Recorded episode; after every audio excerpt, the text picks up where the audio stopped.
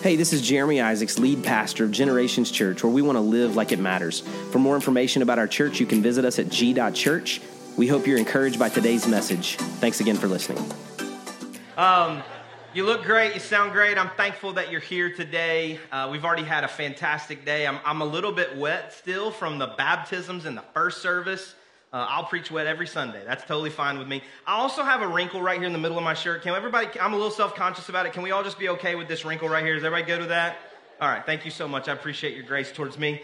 But uh, hey, I'm so thankful that you're here. I really am. There's tons of great things happening today. We've already had a great nine o'clock service. We're going to baptize, I think we have 11 people to be baptized at the end of this service, which is fantastic. And uh, I'm excited about that. We already baptized, like I said, some folks at nine. And then right after this service, they may be in the room. If they are, this is a good spot to woohoo. But if you're going to the Braves game after this, there's about, about 35, 40 folks, I think, from our youth ministry going to the Braves game. And so I know you'll be kind of watching your watch, but it'll be fine. I'll be done by the third or fourth inning. So you're fine. And, uh, and I, I, want you to talk back to me today. I, I, I always preach better when you respond. So if you are quiet, it will take us a long time today. So you talk back, we'll both do, do better. There's a, a lot of great things happening in our church right now. Uh, we, we have in just a few weeks, so we're about a month away from our annual Legacy Maker Golf Tournament. And this is just an opportunity for us to raise money for some local and global missions, partnerships, and efforts that we want to do over and above our regular giving. And so last year we were able to sponsor some students through our missionary in Southeast Asia, Johnny Moore. When I went to the Philippines in January, I was able to meet both of those students and uh, they were so incredibly thankful for you and uh, just grateful for our efforts. But this year, we want to continue to do the sponsorships, the scholarships for those students.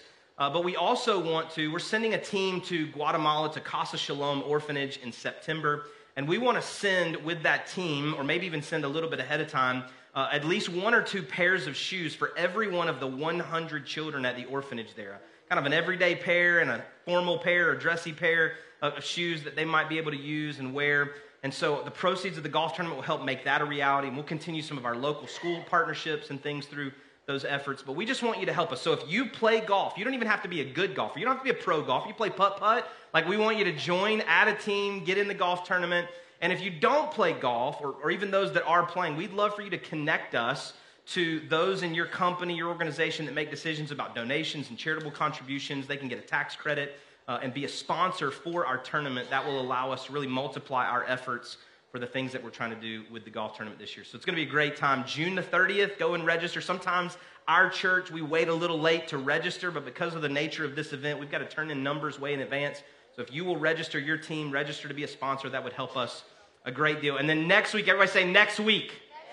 Next week, we have our one service holiday service schedule. It's always a special time when we come together as a church family uh, and join our 9 and 10.30 services together for one 10 a.m. service. Next week is Memorial Day weekend. And I know some of you may have plans to travel and be out of town. But if you are in town, just delay your, you know, whatever you're planning to do for a few minutes on Sunday morning. Come and be with us at 10 o'clock.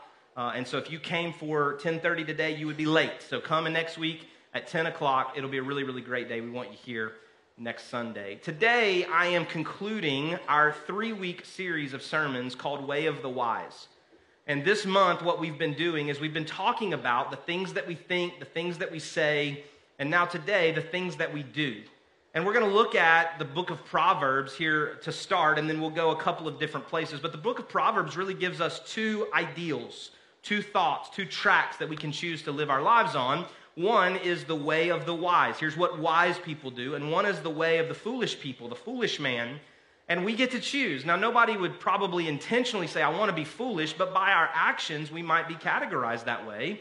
And so we go to the book of Proverbs to understand how to be wise and how not to be foolish. Look at this in Proverbs chapter 4, beginning in verse 20. We've seen some of these verses throughout the series. We'll get all of them together today. Beginning in verse 20 of Proverbs 4, it says this My son, pay attention to what I say. Turn your ear to my words. Do not let them out of your sight. Keep them within your heart, for they are life to those who find them and health to one's whole body. Above all else, guard your heart, for everything you do flows from it. Keep your mouth free of perversity. Keep corrupt talk far from your lips. Let your eyes look straight ahead. Fix your gaze directly before me. Give careful thought to the paths for your feet, and be steadfast in all your ways. Do not turn to the right or to the left. Keep your foot from evil. Now, there's so many good thoughts and instruction from God's word. And over the last few weeks, we've looked at thoughts and we've looked at words. But today, we're going to look at our actions, the way that we actually live, the things that we actually do. Look at this last part again of what we just read. It says this Give careful thought to the paths for your feet and be steadfast in all your ways. Do not turn to the right or to the left. Keep your foot from evil. Now, I don't know your church experience, and I use that in like the big C church way. I'm not just talking about this church. Hopefully, your experience at this church has been a good experience.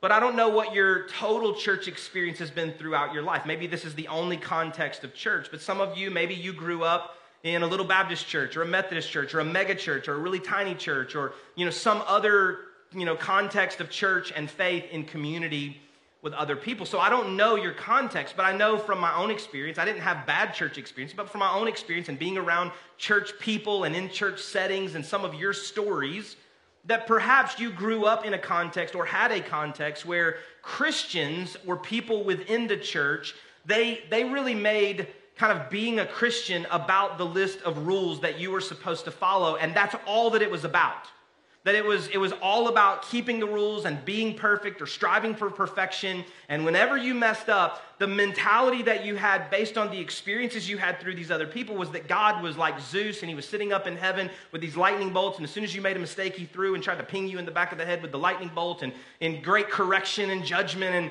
and that that was our view of God. Perhaps that's the way you looked at it because it was very legalistic and judgmental and, and it was about this rules or these rules of religion. And let me just say to you that we do believe that there are some things we should do. We also believe that there are some things you should not do.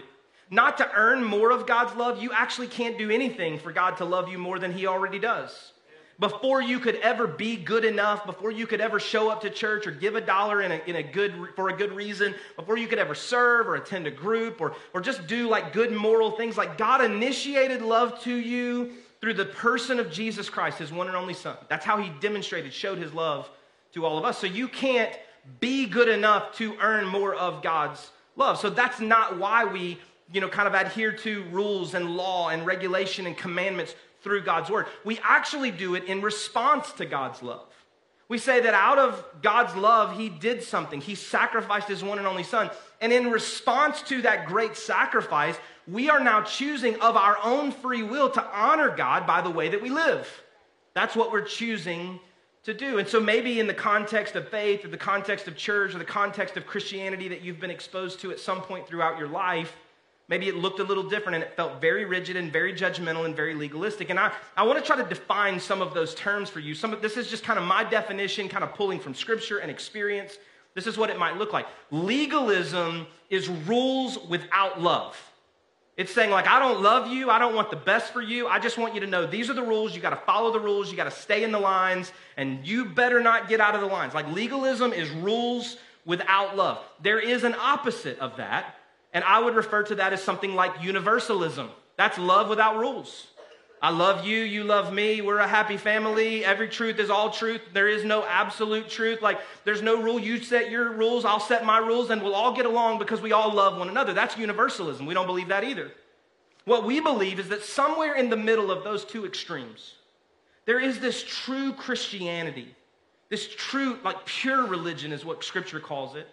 And what that is, is pursuing purity in response to God's love to say, God, you loved us first, and in response, to the best of our ability, we're going to pursue purity. We're going to pursue the kinds of decisions and the kinds of things, the, the walking like the wise. We're going to do that in response to who you are, so that when people see us, they see you in us. And so that's what we're pursuing is this, this true relationship with God in response to his love. And my goal today, my heart for you, is not to make you feel guilty or to whittle something down to sound like it's just a list of do's and don'ts. But I do believe it matters how we live.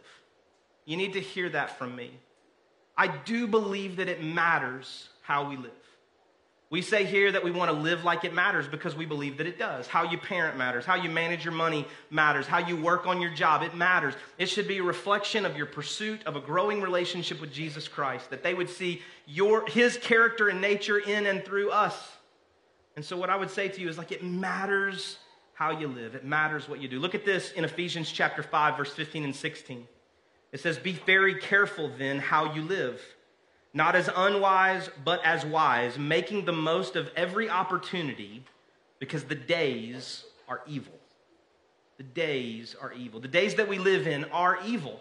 They really are. And, and we know that. You don't have to look very far to see evil that's present in the world around us.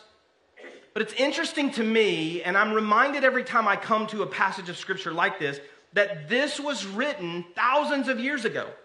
And the Apostle Paul, who's writing the letter to the Ephesian church, he's saying to them, the world is evil.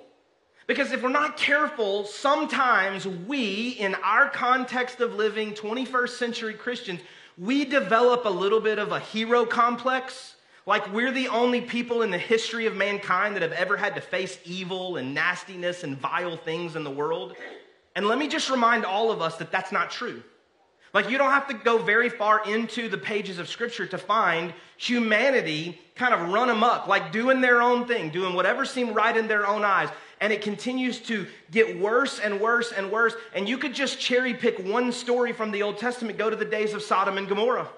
You just go to that one town and you see that that story play out where it was like vile, disgusting, nasty, evil things that were taking place, perversion and evil. Like if you were reading that story and nobody knew that story, they might think you were talking about something that was going on in the city of Atlanta on the five o'clock news. Because it's just awful, awful types of things. The, the evil that we see in the world now is not the first time there's been evil in the world. That's a good spot for you to say amen right there, right? Like, I'm preaching better than you're responding, is what I'm telling you right here, okay? But I'm saying, like, like there's been evil throughout history. There's been stuff going on. And so we shouldn't develop this hero complex that we're the only people that have ever had to deal with evil. Paul's saying, hey, we have an incredible opportunity in the midst of the evil that's taking place, not just to do right and not to do wrong, but to live as wise people. Not as unwise people, but as wise people, making the most of every opportunity because in the midst of the evil that we see around us, perhaps we would stand out not for our glory, but so that people would see a light shining in us in the midst of darkness. There is something that we're called to do. And again, there's a fine line, but I want us to make a difference. I want people to see something different about us in the way that we should live. We aren't called to isolate from culture. We're called to influence the culture that we live in. That's why we are here on the earth for such a time as this. So, how do we live not as unwise, but as wise? I want to give you two quick thoughts. I tried to trim this message down a little bit because we're going to baptize at least 11 folks. I thought, well, we don't want to be here all day. So, I tried to trim this down a little bit. The first thought and how to live not as unwise, but as wise is to keep perspective. I've already kind of started preaching this thought, talking about this thought a little bit. We got to keep perspective. We've got to recognize that evil has existed and nasty, evil, you know, sinful things have existed all around us throughout history. And the devil, the enemy, is a liar. Another great spot for an amen. You've missed it. I'm going to slow down. When I get to those spots, I may raise my hand and that'll be your cue right there. But the devil's a liar. The enemy's a liar. And so in moments of temptation, he's going to try to convince you that no one's going to understand what you're going through. The temptation or the moment is going to feel stronger than anything you can handle by yourself. He's going to try to convince you that you are by yourself and that no one understands. And like that's what he, he's going to try to manipulate and distort the truth. But let's look at my favorite verse in all of the Bible. I'm going to look at the Good News translation. I love some of the verbiage that's here, but it's great in every translation. 1 Corinthians chapter 10, verse 13. This is what it says. Every test that you have experienced is the kind that normally comes to people. But God keeps his promise, and he will not allow you to be tested beyond your power to remain firm. And at the time that you are put to the test, he will give you the strength to endure it, and so provide you with a way out. Now, there's so many great things that I love about this passage of Scripture. Again, in so many different translations, the, the wording here is fantastic. But I, I want to remind us, and some of you that have been a part of our church for a number of years, you've heard me teach out of this passage maybe a dozen times or more, all the way back to student ministry when I was talking to students, middle and high school students, to help them understand the character and nature of God and the character of the enemy that they were facing. But there's three great truths that I see in this passage of scripture. And here's the first every test and every temptation that you might face is normal. Now, I don't say that to dumb it down, I don't say that to make it feel okay. Like the book of Romans talks to us about this idea that we shouldn't just be like, oh, okay, well, you know, sin is sin and grace exists, so I can do whatever I want to. No, no, no. But the temptations that we face, the tests that we may face, the things that the enemy tries to use to, dis- to distract us, to trip us up, to steal, kill, and destroy, like he's only got about three or four tricks. And they're normal to all of humanity. One translation says that they are, they are common to mankind. It means that whatever you're struggling with, whatever you're facing, whatever temptations come against you, it may not be that the person sitting right next to you is struggling with that same thing, but somebody on your row probably is. Somebody in your section of seats probably. There's definitely somebody in your G group that is. There's probably somebody on your G team, serving team, that probably, somebody on your job has those same kinds of struggles. And here's why that's important not to help us feel okay with sin, but to help us to recognize that temptation is common, tests are common, struggles are common, because the enemy would love to get you to isolate, to pull back, to pull yourself away from relationships. Because he wants you to think that nobody would understand, and if you said it out loud or you talk to somebody about it, they would think you're crazy, you're weird, that your struggle is abnormal. And that's just not the case. And we say all the time that not everybody needs to know your junk. I don't think you walk into your G group the very next meeting go, hey, here's all my struggles and all my temptations and all my things. But somebody needs to know your junk. There needs to be somebody in your life that you can open up to and say, hey, here's the things I'm going through. And I bet, because I've watched it play out over and over and over again, I bet that somebody in that group or somebody in that relationship, somebody across the table from you is going to go, I'm struggling with the same thing. I've been wrestling with the same issue. I've been thinking those same thoughts. Because there is commonality to our struggle, they are normal to other people. Here's the second truth, and this one's even more powerful God is faithful. That was your amen spot right there. God is faithful. Every time, all the time, God is faithful. So, in the midst of a temptation, in the midst of a test, in the midst of a trial, God's faithfulness is there with you. In the translation that we read, it says that God keeps his promises. He always does. His promises are yes and amen. Like he always keeps his promises. He's faithful to us. And the reason that that's important is because it goes on to say that God is faithful. He keeps his promises. He's not going to let you be tempted beyond what you can bear. Now, that's, take, that's been taken and used out of context to, to cause us to think sometimes that we're not going to have to face hard things. Now, we're not going to have to walk through difficult days. That's not what this verse says. It says that God is faithful. He's not going to allow you to be tempted beyond anything that He's already overcome through Jesus Christ on the cross. So He's already overcome whatever it is that you're facing. John, John chapter 16 tells us that in this world you will have trouble, but take heart, I've overcome the world. His faithfulness to you tells us that nothing you can face, nothing that I can face, is too hard for us because He's already proclaimed victory over that temptation, over that sin, over that struggle. And so God's faithfulness is evident to us. And then the third thing that I love in this passage of Scripture is that He will always provide a way of escape. What we read in this Good News translation says that at the time that you are put to the test, He will give you the strength to endure it and to provide you a way out. He will give you a way out. Now, sometimes that way out is right in the moment. Sometimes that way out is in advance of the moment right? I, I, used to say it this way in student ministry. Maybe you've heard me say this, maybe, maybe not. Maybe you think this is a terrible example. I'm not sure. All the teachers in the room will be highly offended, I'm sure. But if you know you are not prepared for the test, do not sit next to the smart kid. Because you're going to be tempted to cheat off that kid. Sit next to someone dumber than you. There will be no temptation there. None. So what you do is you, in, the, in advance of the moment, you anticipate what temptation may come, and you just don't put yourself in a position where you are more susceptible to give in to temptation. Sit next to the dumb kid, right? Avoid those things. Flee from the very appearance of evil. Like just walk away from the things that you see that you know might become a struggle for you because you know you're susceptible to those things. It's a moment where I've got to recognize with wisdom that God is faithful and He's provided a way of escape so I don't have to stay in this moment. You know, Corey and I, we have four, four kids. They love when we talk about them. One is 18, one is 16, one turned 14 on Friday, uh, one will be 12 this summer. And so let's just round up and let's call it 18, 16, 14, and 12. So y'all pray for us, all right? But when they were much younger, Corey and I came up with them a phrase that we would say, hey, if you ever get in a situation, I'm not going to tell you the phrase, this is, this is private for our family.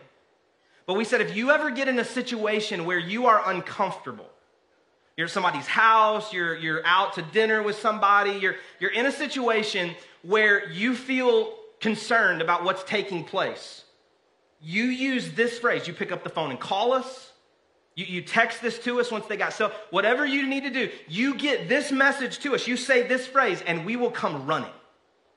If there are consequences, we're going to deal with those later. But what you need to know is our first response is to get you out of that situation. And that's what we gave them when they were younger, and, and it's been used one or two times. One, I think, just to make sure that we were listening. I think they were just making sure we were paying attention. You know, but like it's been used once or twice, but for the most part, like we just wanted them to know you always have a way out. Even if you got yourself into that situation, we will help you get out of it. And can I just remind you what you probably already know? You have that same access through our loving Heavenly Father. God is faithful every time. And even if my stupidity, even if our like unwise decision making, we stayed in a relationship we shouldn't have, we went somewhere we shouldn't have gone, we did something we shouldn't have done, even if we got ourselves into that situation, God is faithful and He will allow us a way out of that situation. There may be consequences. You absolutely may have to pay the consequences for the unwise decision, but you can get out. You don't have to stay there. And you have that same access through a loving heavenly Father. We got to keep perspective. We got to recognize that we are in a spiritual battle, but it's not an even battle. Sometimes when we start talking about good versus evil, and we talk about God versus the enemy, the devil, Satan, whoever, what do you want to call him, like we start to look at it like, you know, two really strong athletes two strong teams playing against one another. That's not what we're talking. We already know how the battle turns out. We already know who wins. So the only tactic that the enemy has is to try to manipulate you and distort the truth to get you to choose to be on the wrong side. To get you to choose to be on the losing team. I don't like to lose. I'm going to try to beat you to that back door today. I'm, I'm very competitive. Even when you don't know we're competing, I'm winning. Like that's just, that's just in me, right?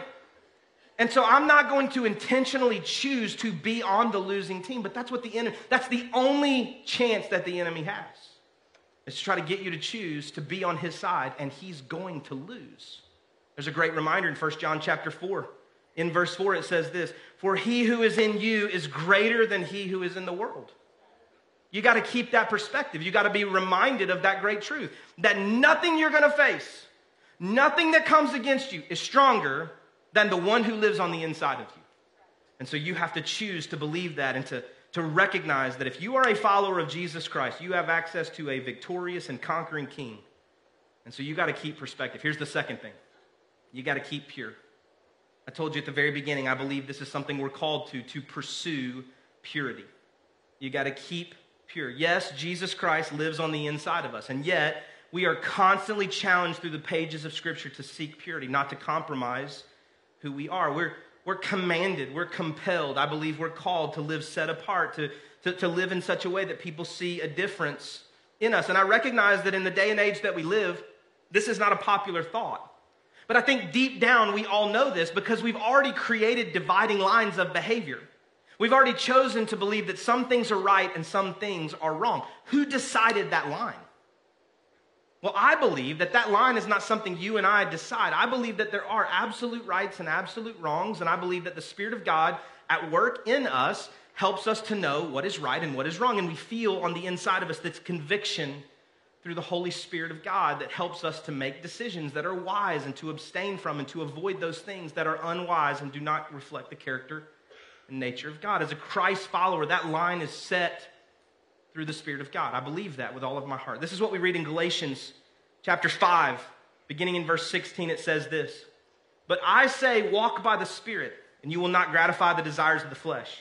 For the desires of the flesh are against the Spirit, and the desires of the Spirit are against the flesh. For these are opposed to each other to keep you from doing the things you want to do. But if you are led by the Spirit, you are not under the law. Now, the works of the flesh are evident sexual immorality, impurity, sensuality, idolatry, sorcery, enmity, strife, jealousy, fits of anger, rivalries, dissensions, divisions, envy, drunkenness, orgies, and things like these. I warn you, as I warned you before, that those who do such things will not inherit the kingdom of God. But the fruit of the Spirit is love, joy, peace, patience, kindness, goodness, faithfulness, gentleness, and self control. Against such things there is no law. And those who belong to Christ Jesus have crucified the flesh with its passions and desires. There's only two possibilities to be controlled by the flesh and to be controlled by the Spirit. And what we just read is that the works, plural, of the flesh are many, they're evil, and they're constantly changing to match our growing and ugly, nasty desires. The book of James says that we're led astray by our own sinful desires. And so the works of the flesh are obvious and evident. And I believe that most of us at our core, we would easily identify like that's, that's ugly, that's evil, that's nasty, that's sinful. We could, we could identify it. And there's a list here and there's so many other things that just look like they reflect the works of the flesh. But on the flip side, the fruit, singular, of the Spirit these different virtues that come out of being spirit led, embodying the Spirit of God. These things are love, joy, peace, patience, kindness, goodness, faithfulness, gentleness, and self control. And so in my life, I have the opportunity to be controlled by one of these two things to give in to my flesh and the desires that I have over and over and over, or to starve my flesh and to feed my spirit and say, God, I want to be led by, I want to embody the virtues of a life that, that you are guiding and leading me. And so I want to be more loving and I want to be more joyful and I want to be more gentle and I want to be more kind. But I want to focus here for just a second on that last one self control. Everybody say self control. Say it one more time just so it sticks. When our kids were little, not just our kids, your kids too, like when our kids were little, and, and hypothetically, one sibling wanted to punch the other one for being mean, hypothetically, what would we say to them? Like, no, you control your anger. You know you don't have to do that. You're not supposed to. No, you, you share, you control that you, you don't want to, but you can because it's the right thing to do. And, and we would teach them that they had control of their behavior. We are not robots. Like we've been given a free will. And that free will doesn't just say, like, then go do whatever you want to. Free will when we are guided by the Spirit of God actually means that I don't have to do the things that I want to do. Because we were created with a sinful nature and a sinful flesh. So free will is actually me choosing to do what I know is right and honoring of God and not just giving into, like a child, every whim that I have. And so, what I would say to you is, as I'm reading through Scripture, I'm just reminded over and over and over again that almost all of the mistakes that I've made in my life, and I mean these like in the sinful way, sinful mistakes, sinful decisions, I, I wasn't like in a moment where I had no decision, no, no, I couldn't make a decision. I, I had no choice. I chose to do what was wrong. In those moments, like God was faithful. I knew what was right because I'd been taught what was right. It was in my mind but because I had the Spirit of God living in me, and there was something that rose up on the inside of me that said, No, don't do that. That's wrong. Don't do that. You're better than that. You know what's right. Do what's right. Don't do what's wrong. And I made a choice in those moments to gratify my flesh, to choose to do in a moment what felt good in a moment, and not worry about the consequences and not think about how those things may play out in my future. But if I'm led by the Spirit, if I'm, if I'm saying, like, God, I, wanna, I want you to control and lead and guide my life. I don't want you just to forgive my sins. That's what's necessary. But I also give you control. I'm asking you to be my Lord and to lead and guide my footsteps and lead me in your paths and plan for my life. Like, God, I give you control. Then I get to those moments and I lean into God's faithfulness and say, God, I have a choice. The enemy's trying to manipulate truth, he's trying to distract me. He wants to steal, kill, and destroy my life. He's trying to couch it up and package it up in a really sweet, nice way. But I know that what he's trying to actually do is get me to, to buy into something that would actually be for my destruction. And so, God, in this moment, I'm looking for your faithfulness here. I'm looking for wisdom. And because I have the fruit of the Spirit Which one of those virtues is self control? I can choose to do what is right. I can choose. You can choose. And so I'm going to say some things here in the next like 30 seconds. And if your context of church and your context of religion was legalistic and rule following and lists of do's and don'ts, it may sound like something you've heard before, but it comes out of my heart of love for you. I love you. I mean that with all of my heart. If, if, we've known each other for 15 or 20 years, or I haven't met you yet, I'm about to hug you in the lobby. Like, I love you. I genuinely do. And even if I don't know you, I love who you can be through Christ Jesus. And so, what I'm about to say to you comes out of a place of love. And so, it's not legalistic because there are some things that we can choose to do, but out of a heart of love, I hope you hear it this way.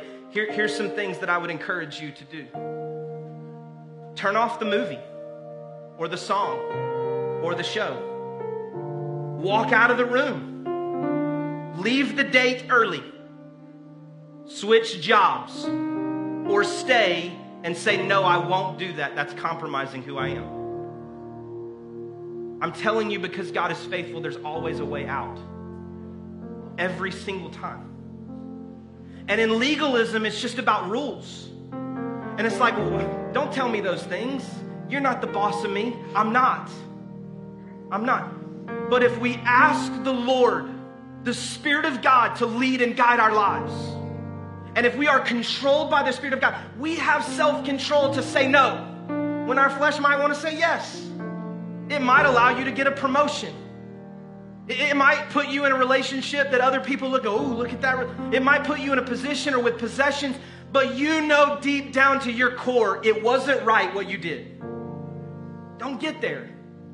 In a moment of temptation, recognize that there is no temptation that you face except that which is common to mankind. But God is faithful. And He will not let you be tempted beyond anything that you can bear, but He will provide a way for you to stand up under it and a way of escape. And you can lean into self control and pray to the Spirit of God God, help me to be controlled here. Help me to do what's right. Help me not to be unwise, but help me to be wise and to honor you in the way that I live. So just make good decisions and honor God. Let's just make good decisions and honor God. It's one of the things that I love about baptism because we don't believe that baptism is what saves you. We believe you've already made a decision to be saved. Ask God to forgive your sins and to lead your life. And baptism is this public expression of that private decision that you've made. And that when you go under the water, that sinful, nasty flesh is being buried and a new creation is being resurrected to new life. And so when we see that in just a few moments, I want you to clap and cheer and holler and scream and yell and be excited because these people are making decisions to say, like, the old me is going away and there is a new thing being birthed here. That I'm going to be led by the Spirit of God. And here's what I want you to hear from my heart this is not about perfection. You're not going to be perfect. You can't get it all right all the time. Nobody that's ever walked the face of the earth was perfect except Jesus Christ Himself. And so when you are in pursuit, because that's what it's about, not perfection, but pursuit, I'm pointing my arrow towards Jesus Christ, chasing Him with all of my heart. When you are in pursuit of Him and you make a mistake, you're like, God, I know that did not reflect your character and your nature. Please forgive me. I'm just, I'm still moving. I'm not going to get turned around and chase after those nasty things again. I'm not going to let the enemy condemn me or make me feel guilt or shame for those things because there's no guilt or condemnation for those who are in Christ Jesus. Romans 8 1. I'm just going to keep moving in your direction, God. I'm just going to keep pursuing you. My arrow is pointed towards you. It's not about perfection, it's about pursuit. And so we just chase after Him with all of our heart. We say, God, I want to keep perspective. The days are evil, but I've got an incredible opportunity here to be wise and not unwise. And I want to keep pure. I want to pursue purity with all of my heart. So here's what we're going to do in just a moment. If you are already registered to be baptized, in just a moment, when I ask everybody to bow their heads, I'm just going to ask you to stand up and walk out that door and meet us in the lobby. But some of you, you may have come today, and we always give this chance. If you, you came today and you weren't prepared to be baptized. You didn't register. We've been advertising it for weeks. You didn't, you didn't ever take that step. You didn't bring extra clothes. You didn't bring a towel. But you know through our worship, through the times of prayer, through God's word, there's been this still small voice on the inside of you that said something like, hey, today's your day. Don't miss it. This is your moment.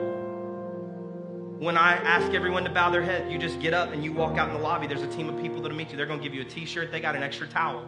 You're going to drive home wet, and that's okay. That's all right. What a great thing to do. But we're going to give you that chance to go public the decision that you've made privately in your heart to pursue God with all of your heart, soul, mind, and strength. I'm going to ask you to bow your head right now. Everybody in the room bowed their head. If you're registered to be baptized or you're choosing to do so, you can be dismissed to the lobby in just a moment. Your friends and family may join you there. But every head bowed and every eye closed. If you would say to me right now, Jeremy, for me, I am not a follower of Jesus Christ. I need Him to forgive my sins and to be the Lord of my life. If that's you, would you just lift your hand right where you're at? We want to pray for you. As soon as you do, you're not alone. There's already a hand that's been lifted. Anybody else? Anybody else? I'm a sinner in need of a Savior. You can put it right down. Thank you so much. And now, if you would say to me, Jeremy, for me, I, I just, I just want to be wise in the way that I live. I, I want, to the best of my ability, to keep perspective and to keep pure and pursue purity in my heart and my life and to, to model the virtue of self control. Like, I just want to be wise in the decisions that I make as I follow Jesus Christ. If that's you, would you lift your hand? So many hands already. Thank you so much. Thank you so much. Let's pray together. God, we love you. I thank you for our time today. I pray you've been glorified in our worship. Lord, I pray that you've been honored through the bold prayers that we've prayed to you today. And God, we thank you for your word. Thank you for the holy scriptures that we have access to that reveal your character and your nature to us. So now, God, I pray for every man and woman, young and old, who may have made a decision today to ask you to be their Lord and Savior. God, we believe that in that moment you forgave their sins. And if you did make that decision, I'm telling you right now, just open your mouth and just say, God, forgive my sins. Be the Lord of my life. Make that decision right now for yourself. God, we celebrate now with heaven for those that have made that decision. And we want to equip them and resource them and help them to take these next steps. But God, we thank you for what you already did through Jesus Christ on the cross. And God, now I pray for every person that lifted their hand to say, I just want to be wise in the way that I live. I want to model the virtue of self control. I want to trust God's faithfulness and ways of escape from moments of temptation and trials that come my way. And we rebuke the enemy from everything he would try to do to manipulate and distort the truth in our lives. God, give us wisdom. Let us trust your faithfulness. Let us trust your faithfulness. Thanks again for listening. If today's message was an encouragement to you, we invite you to share it with your friends and family. Maybe subscribe, rate, and review the podcast. It just helps us spread the word about what God's doing here at Generations Church. For more information about the church, visit us at g.church. Have a great day, and God bless.